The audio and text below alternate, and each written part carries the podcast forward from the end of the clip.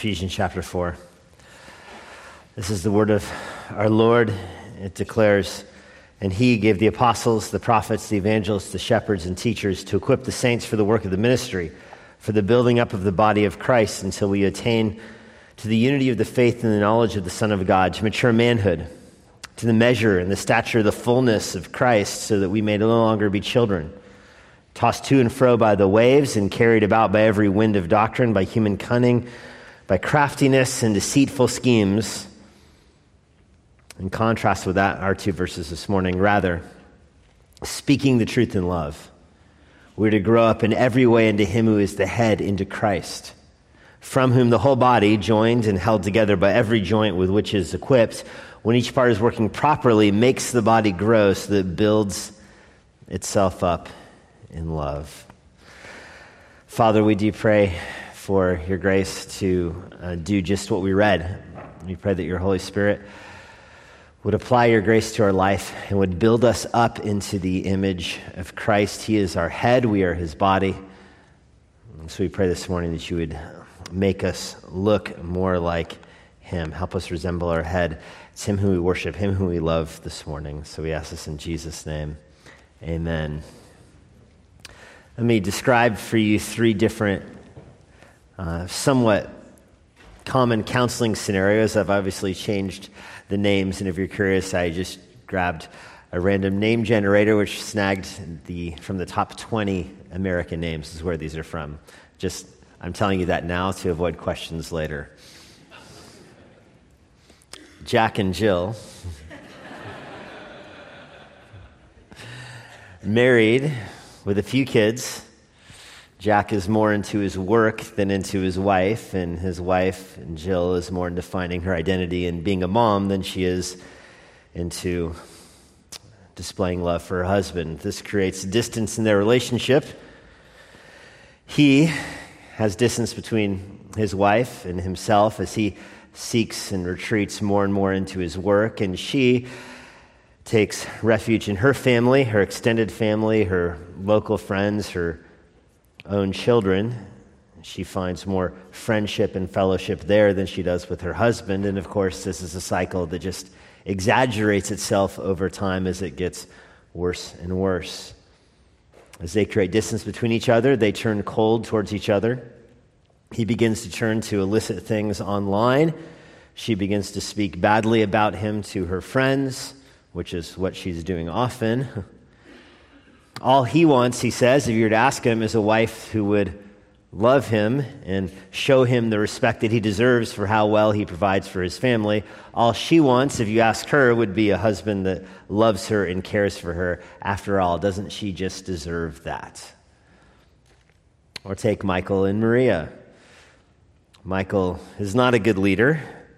But that's fine because Maria is strong willed enough for the both of them. Michael has no problem letting her run the house. Um, she has no problem doing that either, but if we're being honest, it's not being done well. She's frankly too busy between her work and between parenting. Their house is a mess. They don't really discipline their kids at all, who, again, if we're being honest, are actually the ones who are running things at home. You hear lines from Michael and Maria all the time. Like, we can't spank our kids because, you know, you know how kids are. They just, it doesn't work on them. You know, they're so moody. They just are so, they get angry so quickly, you know, because you know how they are. If they don't get the right snack or if they get food dye or whatever, it's all over. Discipline on them just doesn't work.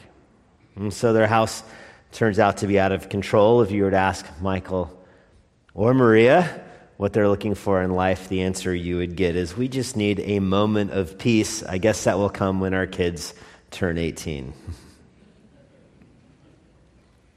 Steve and Linda. Steve was uh, raised in a somewhat stable Christian home. Linda, on the other hand, was raised in a very abusive family, an abusive environment. She was certainly mistreated. There's no denying that. Now, in marriage, she doesn't want to have children so that they won't have to go through what she went through when she was a child. Her husband knew that there were issues when they got married, but now those issues are manifesting themselves in a lack of trust towards him. as well as towards others. All Steve wants is a family, but Linda feels like any talk about a family is an attack on her and a lack of belief for what she has gone through. And so they're at a bit of a stale mate. he rightly feels like his wife doesn't trust him, and she rightly feels like nobody knows what she has been through. And their relationship is stuck. And by the way, all three of those examples are somewhat common in American families, not even in Christian families, just in American families. In fact, as you're listening to them, you probably see elements of all of those in your own marriage, in your own family. And one more disclaimer I'm using examples of, from counseling in marriage, not because single people don't have issues as well, they do, but because it lets me sneak in twice as many examples. See that? Three examples, six people. From a pastoral or a biblical perspective, obviously Jack and Jill are hiding in their work and hiding in their family. They just want respect and love, but their starting point is themselves, what they want and what they deserve, which is, of course, a recipe for failure. Michael and Maria, they don't understand marriage roles unless their parenting is falling apart. They just want a moment of peace, but because they're starting with what works rather than with what the Bible says, about marriage, they likewise are not going to see growth in their life. Steve and Linda are dealing with abuse in the, their past and thus a reluctance to trust and follow God's design now. They're, in a sense, trapped in the past. So, with all six of those people, is there hope for them? As I mentioned, these are very common scenarios. Is there hope for those six people? And you know, on the one hand, it's very easy to say, yes, there's hope for everybody. But on the other hand, if you know people like that, you know how much easier it is to say that there is hope than sometimes to actually believe it. So I want this morning, as we look at these two verses from Ephesians chapter 4, for you to see that these are not exceptional people, those six. Those are everyone. And so, if there is hope for anyone in the gospel, there's certainly hope for them in the gospel because they do, despite their difficulties, which when you don't put a name to them and a face to them, those difficulties take on a profound effect. But if you take a step back for a second, you realize that is normal life in the fallen world. And if there's hope for anyone in the world, there has to be hope for them. And I think hope for them comes from passages like this morning. Obviously, hope for them is going to come from later on in Ephesians when we get to marriage roles in chapters 5 and 6 and parenting in chapters 5 and 6. That's coming, but it's interesting. I think there's almost in a sense, more hope for those kind of relationships found in little verses like this as Paul describes what the Christian life should look like. And I want to just pull out three points to guide us as we go through this. First, the mandate in this passage. The mandate here is very clearly said. In verse 15, it's the imperative that we are to grow up. Now, it's said just kind of a matter of fact here, but there's an imperatival force to it. Paul's argument here in Ephesians chapter 4 is that we are supposed to grow up.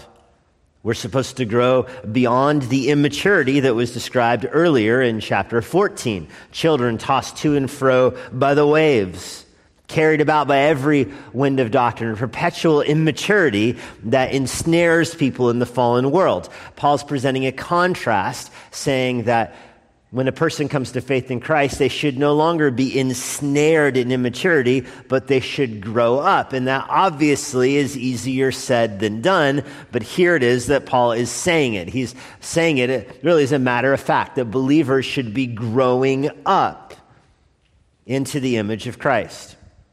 And here's where you really do need a gospel overview to understand what Paul means by this. You understand that the world was created with only two humans on it, Adam and Eve, and they did not have marriage conflict at first.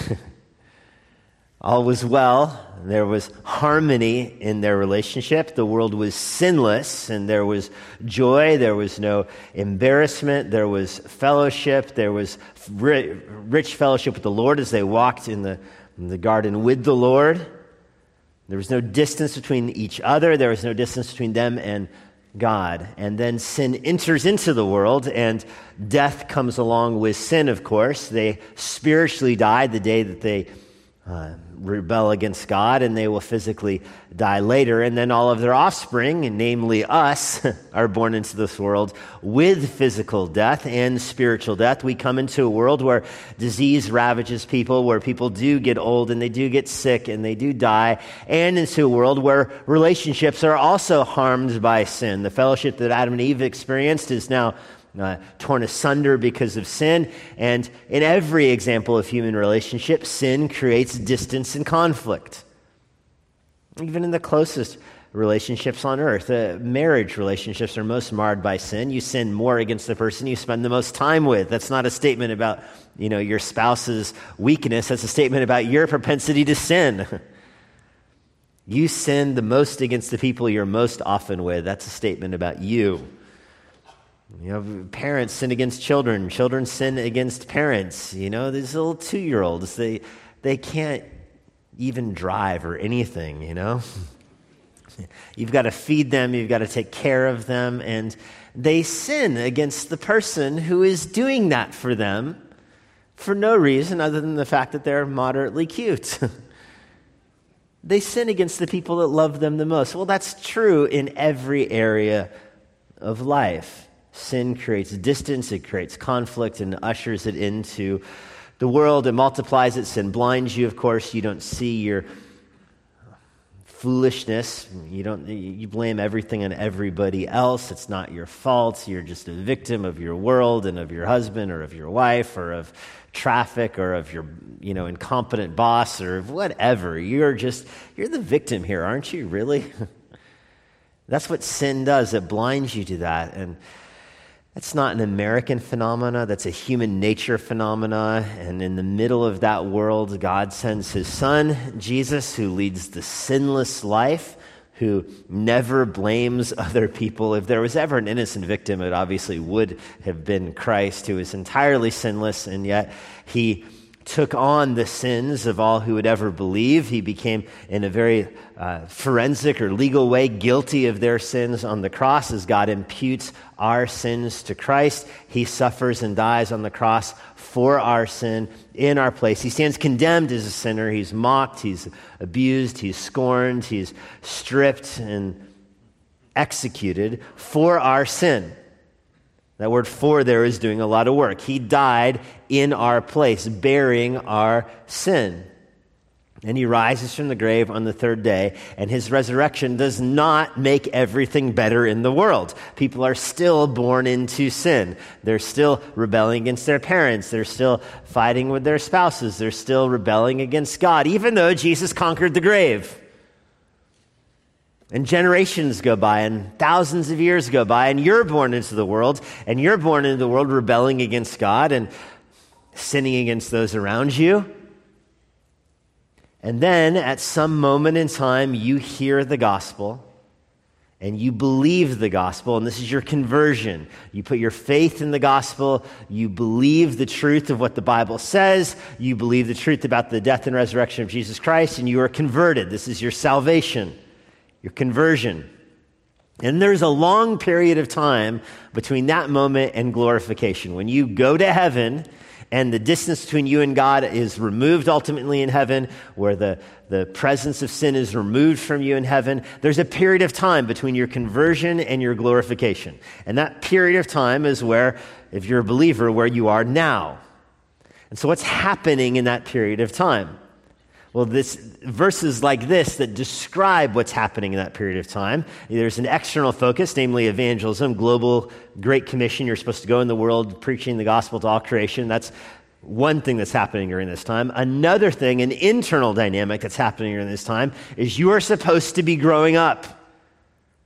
As the gospel goes to the world, you're left here on the world there's evangelism happening, there's missions happening that's externally facing, internally facing. You personally are supposed to be growing in the Lord. This is what's called progressive sanctification. Progressive because it goes through that entire period between your conversion and your glorification. The longer you're alive as a Christian, the more sanctification you should be experiencing, the more you should be growing into the image of Christ. That's the way this is designed to work. And the this here is the entire Christian life. It is designed to work with you growing up. That's the mandate in verse 15. You are to grow up. This is a comprehensive mandate. Notice what it says. You're supposed to grow up in every way, it says.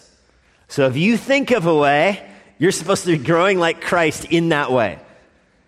This is an exhaustive claim on your life. There are no secret areas of your life off limits to sanctification. There's no, you know, Jesus, I surrender most of my life to you, but you have to let me keep this one hobby, or you have to let me keep this one pastime, or whatever your excuse is. There's your secret thought life, what you think about when you're going to sleep at night, what you think about when you're doubting the truth of the Bible, what you think about in conflict with your spouse or with your kids or your real secret goal about what you want to be when you, you know, really grow up kind of thing. There's all kinds of exceptions people carve out in their mind that they, they try to keep Jesus away from. But notice verse 15 is very exhaustive. You are supposed to grow up in every way into him who is the head, into Christ. To remove ambiguity there, it's repeated into him who is the head, namely Jesus. And the Christ, the Savior, the Messiah. Christ is the title for Jesus. He's the sent one from God. That's what Christ means, Messiah or sent one, the one who is sent in this world as the sinless Son of God who died on the cross for our sins. That is the Christ. That is the one you're supposed to grow into. Now, what that means growing into, if you're following the analogy here, is he is the head. That means he is the, the Lord of the church. He's in charge. And we're switching to a body analogy here, where Jesus is the head of his body. At the family level, he's our brother. We're adopted into Christ. We are his brothers and sisters. We're all one family. But we're not using the family analogy here. Here, Paul is using a body analogy where Jesus is the head and we are the body. And we grow into that head. We grow in proportion to it. You know, something that blew my mind. I think it was my second child. I didn't even know this with, notice this with Madison, but with my Second, Savannah, one of my friends told me, like, look, when she's like, you know, a little baby, you can lift up her arm, and her arm doesn't even reach above her head. It's a crazy baby proportion thing. You know, their arms are fully raised up and they go right about to their ears. It's hilarious. Now, try this with a baby. Not like, you know, preferably one related to you, not a stranger's baby. it's adorable. Like,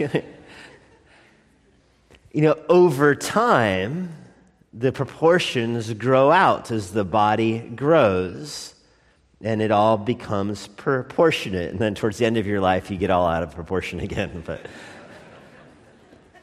the image here is you're supposed to grow up into the image of Christ, who is the head. You're supposed to become proportionate to him. You're supposed to fill out, the body is supposed to fill out looking like Christ. So you, as you grow in maturity, are supposed to look more like Christ. That's progressive sanctification. You progress in that your entire life. That's why the body analogy is so brilliant by Paul, by the Holy Spirit, by God, of course, who designed this to describe the church as a body. It's alive, it's vibrant. Different people have different roles in the body, different spiritual gifts in the body. We all are joined together, we equip one another, and we're growing up into the image of Christ. That's the command. The goal that's mandated in this passage or that's described is conformity to the image of Christ. Thus, your goal in your spiritual life is to look more like Jesus. So, if you go back to Jack and Jill and Michael and Maria or Steve and Linda, that is their hope that they have. That in this life, they will over time look more like Christ. There is the possibility for growth. Possibility is too weak of a word. There is growth described here as a reality. We are to grow up in every way into Him who is the head, who is the Christ. We're supposed to grow up to look like Him. Now, this is why repentance is key, because people don't like to change. They don't like to change at any level, people don't like to change. They, they, we're creatures of habit. We like things the way that we are, especially when we chose them to be this way. we rebel against change, especially change that involves us repenting. But if you're being honest, the difficulties in your life are because of your sin, which require repentance. And this is why, for you to grow up in every way into Him who is the head, into Christ, you have to change against the grain, against who you are, against the way, you know, how, how you feel like the things that you love and the things that you are. You surrender that to the Lord, you hold them with an open hand, and you let the Lord do his work. That is your hope, that you grow up to look like Christ, and that growing up requires change. A few weeks ago, I said, the goal of the Christian life is change. And this is what I meant by that. You're changing who you were before your salvation and becoming more like the person you will be in glorification in heaven. That middle time there is where there's progress between who you were when you came to faith in Christ and what you'll be like when you go to heaven. Make the step as short as possible between this world and the next. That's the idea. Grow up to look as much like the heavenly you as is possible. How do you know what the heavenly you looks like? You look like Christ. He's your model, He's your example, He's your pattern. You grow up looking like Him. So, firstly, the mandate is that you grow up. Secondly, the means. The church is the means that God uses to accomplish this in your life. Now, there's a lot of means that God uses. The immediate means is the Holy Spirit who's convicting you of sin. When you come to faith in Christ, you come to faith in Christ because His Holy Spirit makes you alive. He regenerates you, He gives life to your dead spirit, and the Holy Spirit doesn't make you alive and then keep going. It's not like a drive by regeneration. The Holy Spirit comes and dwells in you. Which means he abides in your heart, in your spirit. He's applying the truth about God that you're learning from the scripture to your heart. And as he does this, he's convicting you of sin, convicting you of righteousness, applying the scriptures to your heart. And so you are responding to the Spirit's work on you by confessing your sins and putting off sin and putting on righteousness, is the language we'll look at next week, Lord willing. Verses 17 and forward is all about that the put off, put on. Before we even get to the put off, put on, though, Paul intros that with this idea that this has happened happening corporately. Corporate is just a fancy word for body. Your corporal, meaning, meaning body. This, this is a corporate activity. Your sanctification, your progressive growth happens in the context of the church. So the immediate means is the Holy Spirit who's convicting you of righteousness. There's other proximate means, you know, you seeing other people make changes in their life and you, you know, want to follow them as they're following Christ, which is a fine means. You reading Christian books, that's great. You know, it fills your mind with stuff. The Holy Spirit applies that to your heart. There's all kinds of proximate means the Lord uses to conform you to the image of Christ.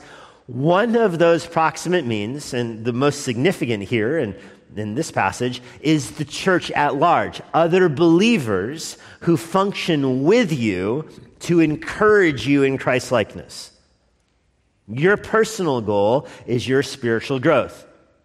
But now, try hard here and not make you this, the focus of this and just switch it real quick.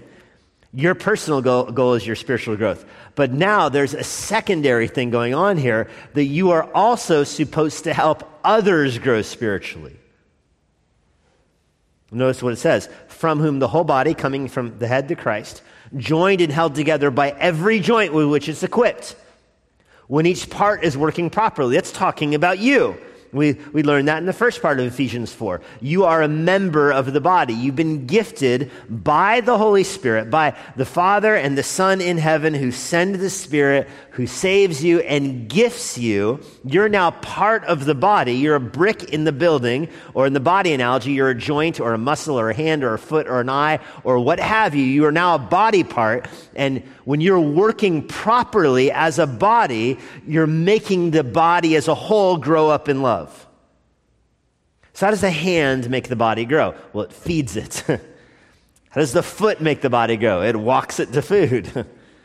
how does the elbow make the body grow? It extends to grab the food and retracts to the face. I mean, your body has some pretty basic functions, most of which involve feeding you. this is how you grow. And for you to grow proportionate, sometimes you have body parts that exercise or go for walks or, or whatnot. I mean, you can follow this analogy. It's, a, again, a brilliant analogy here, how God describes the church as a, as a, a body. And when every part is working together, it's causing the whole thing to grow. This is why sin is so poisonous to the body, because when sin is in the body, it slows the whole thing down. He, there was a, a kid at the pool yesterday who got like a splinter in her hand before she was supposed to swim her swim race. And she's like, I can't swim. I have a splinter. Part of me is like, you don't, I mean, just get in the pool. It'll be over in 45 seconds, then we'll deal with it. But, but uh, the other part of me understands like your arm is in pain. You don't want to race in a swimming pool. Your hand hurts. That's sin in the body. Sin poisons the body. And so the rest of the body then works to get sin out of the body so the whole body can function well. That again is the image here. We're to grow up into every way into Christ, and this is happening at the body level. The, again, the exhaustive language. Your body is held together by every joint with which it is equipped. So that when it's all working properly, it's all growing itself up. So the mandate is that you personally look like Christ. The means by which that's accomplished is other believers around you kind of encouraging you to grow, pushing you into the pool sometimes, provoking spiritual growth. Now, if you're following carefully, you'll recognize that this is going to involve conflict. Because do you remember what I said a few minutes ago? That you don't want to change. But now, you don't want to change, but now the function of the whole church when it's working healthy is to provoke you to change. So when believers who are around you are serving you like God designed them to serve you, they're going to be serving you in a way that you don't want to be served. You don't want to be challenged. You don't want to be provoked to grow. But that's the way the body works when it is working properly. Side note here this is one reason I think why so many people love online church. They get teaching that makes them feel a certain way, and that's the language they often use. I love watching that so and so online or the, you know, the satellite campus kind of concept. You know, I can turn the pastor on the screen Oh, I love his sermons. He's on the screen. He's so good when he's on the screen. but there's no personal provoking of growth. You know, and even on a, a, satellite campus, you might, through happenstance, start to meet people around you at a satellite campus that could provoke you to grow. So it's even better at home, huh? you know, unless your cat meows, you know, your cat wants food, your cat's provoking something, your cat's demanding something from you. But that's it. That's it. So many people are drawn to that. They're drawn to how they feel when they watch the, you know, the sermon on TV, which in itself can be a good thing, right? You, at least you're drawn to the Word of God. That's the positive there, but that can't be the period. It can't just be that you're drawn to the Word of God. That's not the end. You've got to be drawn to the Word of God, and then with the help of the body of Christ, you grow. So, again, the full package the content of the sermons and the Word of God go into the head the Holy Spirit's applying them to the heart. You're growing. You need help in the application of that as it's applied to your heart. You need people who know you, who know your weaknesses, who know your sin tendencies, who know your family, who have been in your home, etc., who can encourage you to grow. That's how it's supposed to work. You have a teenager who works out a relationship with his parents where he only sees them to get allowance, to get money. They pay his car payment, they pay his car insurance, and they, he can check in once a week and he can get money from his parents once a week for, for life. They don't ask questions about grades. They don't ask questions about what's happening in his room. They don't ask questions about what's happening at school. They ask no questions of him. In at that sense, the parents become basically a functional ATM. And teenagers would love that setup, wouldn't they? Most of them would love that setup because they're immature and they don't see the benefit of having people in their life challenging them, specifically their parents. I, I, I fear that many people approach church that way. They come for what they can get, but they have structured their life at church in such a way that other relationships are off limits. They don't develop relationships with people at the church unless they have nobody in their life, nobody asking questions, nobody provoking change. The Christian life should not be lived that way. That's not a healthy body. The healthy body, or to use the language instead of healthy that Paul uses in verse 16, when each part is working properly, is the whole body is provoking itself to growth. It grows like a body. You don't just jump. you might go through a growth spurt, but you don't just boom Go from age 6 to age 16. There's stages along the way. The body grows, and there are pains when it grows. There are things that you no longer fit in, and some of that growth is good. Sin no longer looks quite right on you as you grow, and you take it off.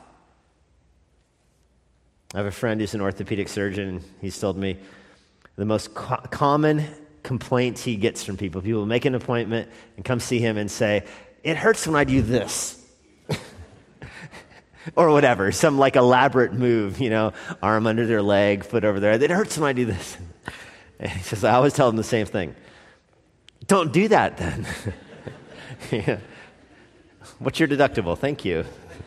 I mean, if it hurts when you do it, stop doing it. And, you know, there's some truth to that. Sometimes you have pain in your body because you're twisting it in a way it's not supposed to be twisted. Stop doing that. Other times you have pain in your body because you're growing and you're using new muscles differently. And so you do need that pain looked into. And that's where the church steps in. The church helps you as you're experiencing pain and difficulty in your life, the church helps you grow. Sometimes your life hurts because you're doing something you don't need to be doing. Other times it hurts because there's sin in your life or there's immaturity in your life or you're applying the scripture to your life incorrectly. And it's so hard for you to tell when it's about you. And so you need people around you to help you. And again, when something is wrong in your life, you need the help of others. And that's because you are so likely to locate the the focus of your problem is external to you. You know, if you come home from work and your wife asks you how your day was and you say bad, why was it bad? You have a list of everybody who wronged you. None of your sentences start with the first person singular. None of them start with I. They're always he did this and they did that and blah, blah, blah, blah, blah. It's so easy to see other ways in life, isn't it? See, we say lines like this all the time without even thinking of the spiritual significance of it. We'll say, traffic drives me crazy. Just notice the way you say that. What's, what's driving you crazy? Something external to you. You know, and traffic is insane in this area, and people in Northern Virginia are insane in how they drive. It's ludicrous. Ludicrous. You know, there's nine lanes at the mixing bowl, and you'll see people drive across all nine of them to get around a truck and then back across all nine of them to, like, the truck's, you And when you say traffic drives me crazy, it's kind of a reasonable thing to say, isn't it? Except you're putting something external to you over how you're responding. Now, it's not literal. You're not really being driven crazy by the traffic. You're not going to end up in a mental institution. I get that. Sometimes a, 9, a 995 at the mixing bowl, I, maybe a mental institution would be a good move, but we get that it's hyperbole. But follow that logic out to more important things in your life. Like the DC culture is maddening to me. I can't live here. The DC culture is, is maddening to me. Okay, now you're getting more serious. Now you're saying the whole culture in this area is impossible for you to deal with. What is it about you that makes life here so hard? Or again, get even more at home. When my husband does this, it drives me crazy. Again, you're putting it outside of you. What is it about you that responds in that kind of way? What is it in you? What is it that you think you deserve, or what is it going on in your heart that causes you to respond in an inappropriate and sinful way to things that are happening outside of you? Like, that's where the action is. And you can't see that. You don't even see it when it comes to traffic. You're certainly not going to see it in your marriage or in your parenting or in your friendships. And that's why you need help from other people who can ask you, What's going on in your heart? When you tell the story about what's wrong in your life, you focus on others that are wrong and incompetent and whatever. But the truth is, for spiritual growth to happen in your life, you need people looking into your heart, which you, you don't want, and it's uncomfortable, and that's why spiritual change involves conflict. It involves people confronting you in your sin. Check out this verse, Hebrews chapter 3. Same thing from a different perspective. See to it, brothers, that none of you have a sinful, unbelieving heart that turns away from the living God. Encourage one another daily as long as it's called today, so that none of you can be hardened by sin's deceitfulness. Same kind of language that Paul uses here in Ephesians 4, he uses here in Hebrews 3. Same concept of deceit, you know, polluting people's mind. Same conflict, uh, concept of the body pulling together, but there's some interesting words he uses in Hebrews 3 that I just want to draw your attention to. Uh, he says, See to it that none of you have an unbelieving heart. Paul's putting the focus in the person. See to it that your heart is not unbelieving, that your heart is not harboring sin because that's going to grow into turning away from God. If those kind of conflicts at home are left unchecked, you know, there's coldness in your marriage, and so you start finding refuge in work or refuge in family. If that's left unchecked, it goes years and years and years, and it becomes adultery or it becomes divorce, and it ultimately becomes apostasy, walking away from the Lord. Or you refuse to acknowledge God's sovereignty even over your own suffering and the abuse that you've gone through before. Over time, that becomes what is God in control of anyway? And over time, that becomes to he's not in control of this world. And over time, that becomes apostasy, walking away from the faith. And Paul knows where it's going. He says, see to it that you don't harbor those kind of doubts in your own heart. But notice the f- focus of this command. It's not that you see to it about your own heart, it's a corporate command. Look out for one another. Look out for one another.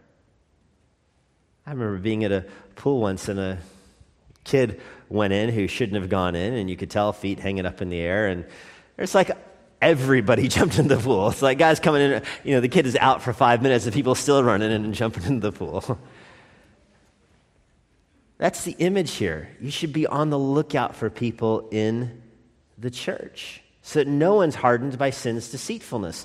And the point here is not outward modification, of course. You understand that. Paul's not talking about make sure that everybody's conforming in the same way externally, make sure everyone's dressing the same way and listening to the same music or whatnot. He's not talking about the externals, he's talking about the heart, which means it's people that know you that can help you. All this takes place in the heart. Thirdly, the motive of all this is love.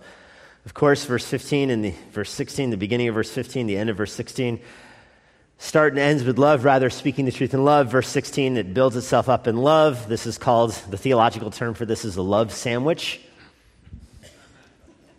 Uh, maybe it's not the theological term, but should be. Verse 15, speak the truth in love. Verse 16, build yourself up in love. The meat of the sandwich here is your own spiritual growth and causing each other to grow in Christ. That's the meat. It's bracketed by love here. You grow up in love. What a contrast with the, verse 14, where children who are not concerned about love, children are concerned about craftiness and deceitful schemes, it says in verse 14. Immature people are held captive not by love, but by deceit. The devil comes into the garden and he lies. God comes into the garden and he loves. That's the dichotomy here. That Judas betrays Christ and you know hands him over to be murdered out of deceit and out of greed. Jesus goes to the cross out of love. There's a very big contrast.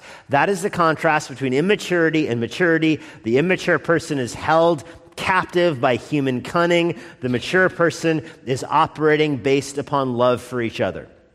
So, this, these two verses here are an appeal to the church to look out for one another, to provoke one another to spiritual growth, to encourage one another to put off sin and put on righteousness, to speak into each other's lives. It is not an encouragement for you to be obnoxious to other believers, but it is an encouragement for you to show love to them. Imagine a car mechanic who hates cars. He's so upset every day he shows up and he's like, There's cars broken here lined up, cars that don't work. A good car mechanic would actually like cars or even love cars and want them to work well. Or a judge that is just so upset that lawsuits exist. Can't you people just figure this out yourself? They would lose their job. They love justice. They love the intricacies of the law and applying them to complex situations. Or a doctor who's angry at sick people. What's wrong with you? You keep getting sick. Make my job so hard. a Christian's attitude towards other Christians who are caught in immaturity or caught in sin should be one of love. Well, this is an opportunity to help you grow, to see where you're struggling, and to encourage you. That can only be motivated by love. If you love someone, you want what's best for them. You don't want them to be stuck in their immature life. You want to see a person who's struggling be rescued and be encouraged. You want to spend time with people that you love to help them grow. I mean, used twice here the word love in verse 15 verse 16 it should remind you of 1 corinthians 13 the love chapter 1 corinthians 13 is called 1 corinthians 13 is all about the nature of god's love lived out in our human life it comes right after 1 corinthians 12 which is all about spiritual gifts operating in the body. It's the exact same structure. And in 1 Corinthians 13, it talks about how the body, when it works together, grows out of immaturity and into maturity based upon love. These are two little verses here that capture for the relationship of 1 Corinthians 12 and 13 perfectly. The body works together, it models Jesus Christ as we pursue love. Love provokes growth in us. Greater love, Jesus says, has no man than this, that he lay down his life for his friends. This is how we love each other. We serve them with our lives. This becomes our model for loving other, others, that Jesus comes from his sinless heaven to sinful earth. He walks with us. He listens to us. He empathizes with us. He identifies with us in our suffering without excusing our sin. And he provokes change in our life as an act of love. That's how we encourage one another for spiritual growth. We enter each other's lives, we enter each other's worlds, and we encourage one another out of empathy, out of understanding where the suffering is coming from, of course. That's how Jesus loved us, without excusing sin. So you go back to Jack and Jill, and obviously they're both finding their identity in the wrong place. They're both framing the problem around how their spouse is distant and cold compared to what they want in their life and what they deserve. And it would take somebody who loved them tremendously to have the courage to tell them that. Or Michael and Maria are both framing their problems around the path of least resistance. They're starting with what works in their mind rather than what the scripture says you would have to know them so well to say something to them. Or better yet, you would have to know them so well for them to ask you for help. Or Steve and Linda. Linda's obviously a victim, but the problem in her marriage is not what happened before, but how she's thinking now about it. What does God call her to believe now? Again, you would have to be tremendously close to her to say something that direct to her, to ask the kind of questions, uh, to ask her questions like, what do you believe about God's sovereignty over your life? What do you believe about how you're responding now? In all those scenarios, it's so much easier when the person who's struggling asks friends for help, asks friends from church for help. And if someone does ask you for help with their life or with their marriage or with their issues, listen with love. You ask questions, you enter the world of the person suffering, you listen, and you commit to being a friend who remains and helps. Helping them see the problem in their heart, not in the world, but in their heart, and helping them apply the gospel, namely that you're a sinner, that God has forgiven you of your sin, and that forgiveness causes change in your life. we put God's desires over our own desires, that's sanctification. We put our desires over God's desires. That may be normal and it may be natural, but it's fatal. And it takes someone who loves you to help you see that in your own life. Lord, we pray for the grace to love each other well. We pray for the grace to forgive each other when we sin against each other, when we say things that are dumb or wrong or misguided, to be forbearing with one another. We pray for grace to cultivate relationships that are healthy.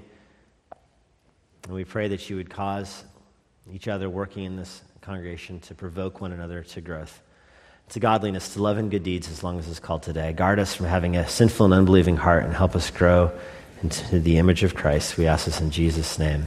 Amen. And now, for a parting word from Pastor Jesse Johnson. Thanks for joining us today. If you're in the Washington, D.C. area, I would love to meet you personally at Immanuel Bible Church. Our service times and other church information is on our website at ibc.church. If you want information about the Master's Seminary and their Washington, D.C. location, go to tms.edu. I hope this resource has been an encouragement to you and it helps you seek the Lord daily, serve others around you, and share the gospel of Jesus Christ with boldness. May the Lord bless you. Bye.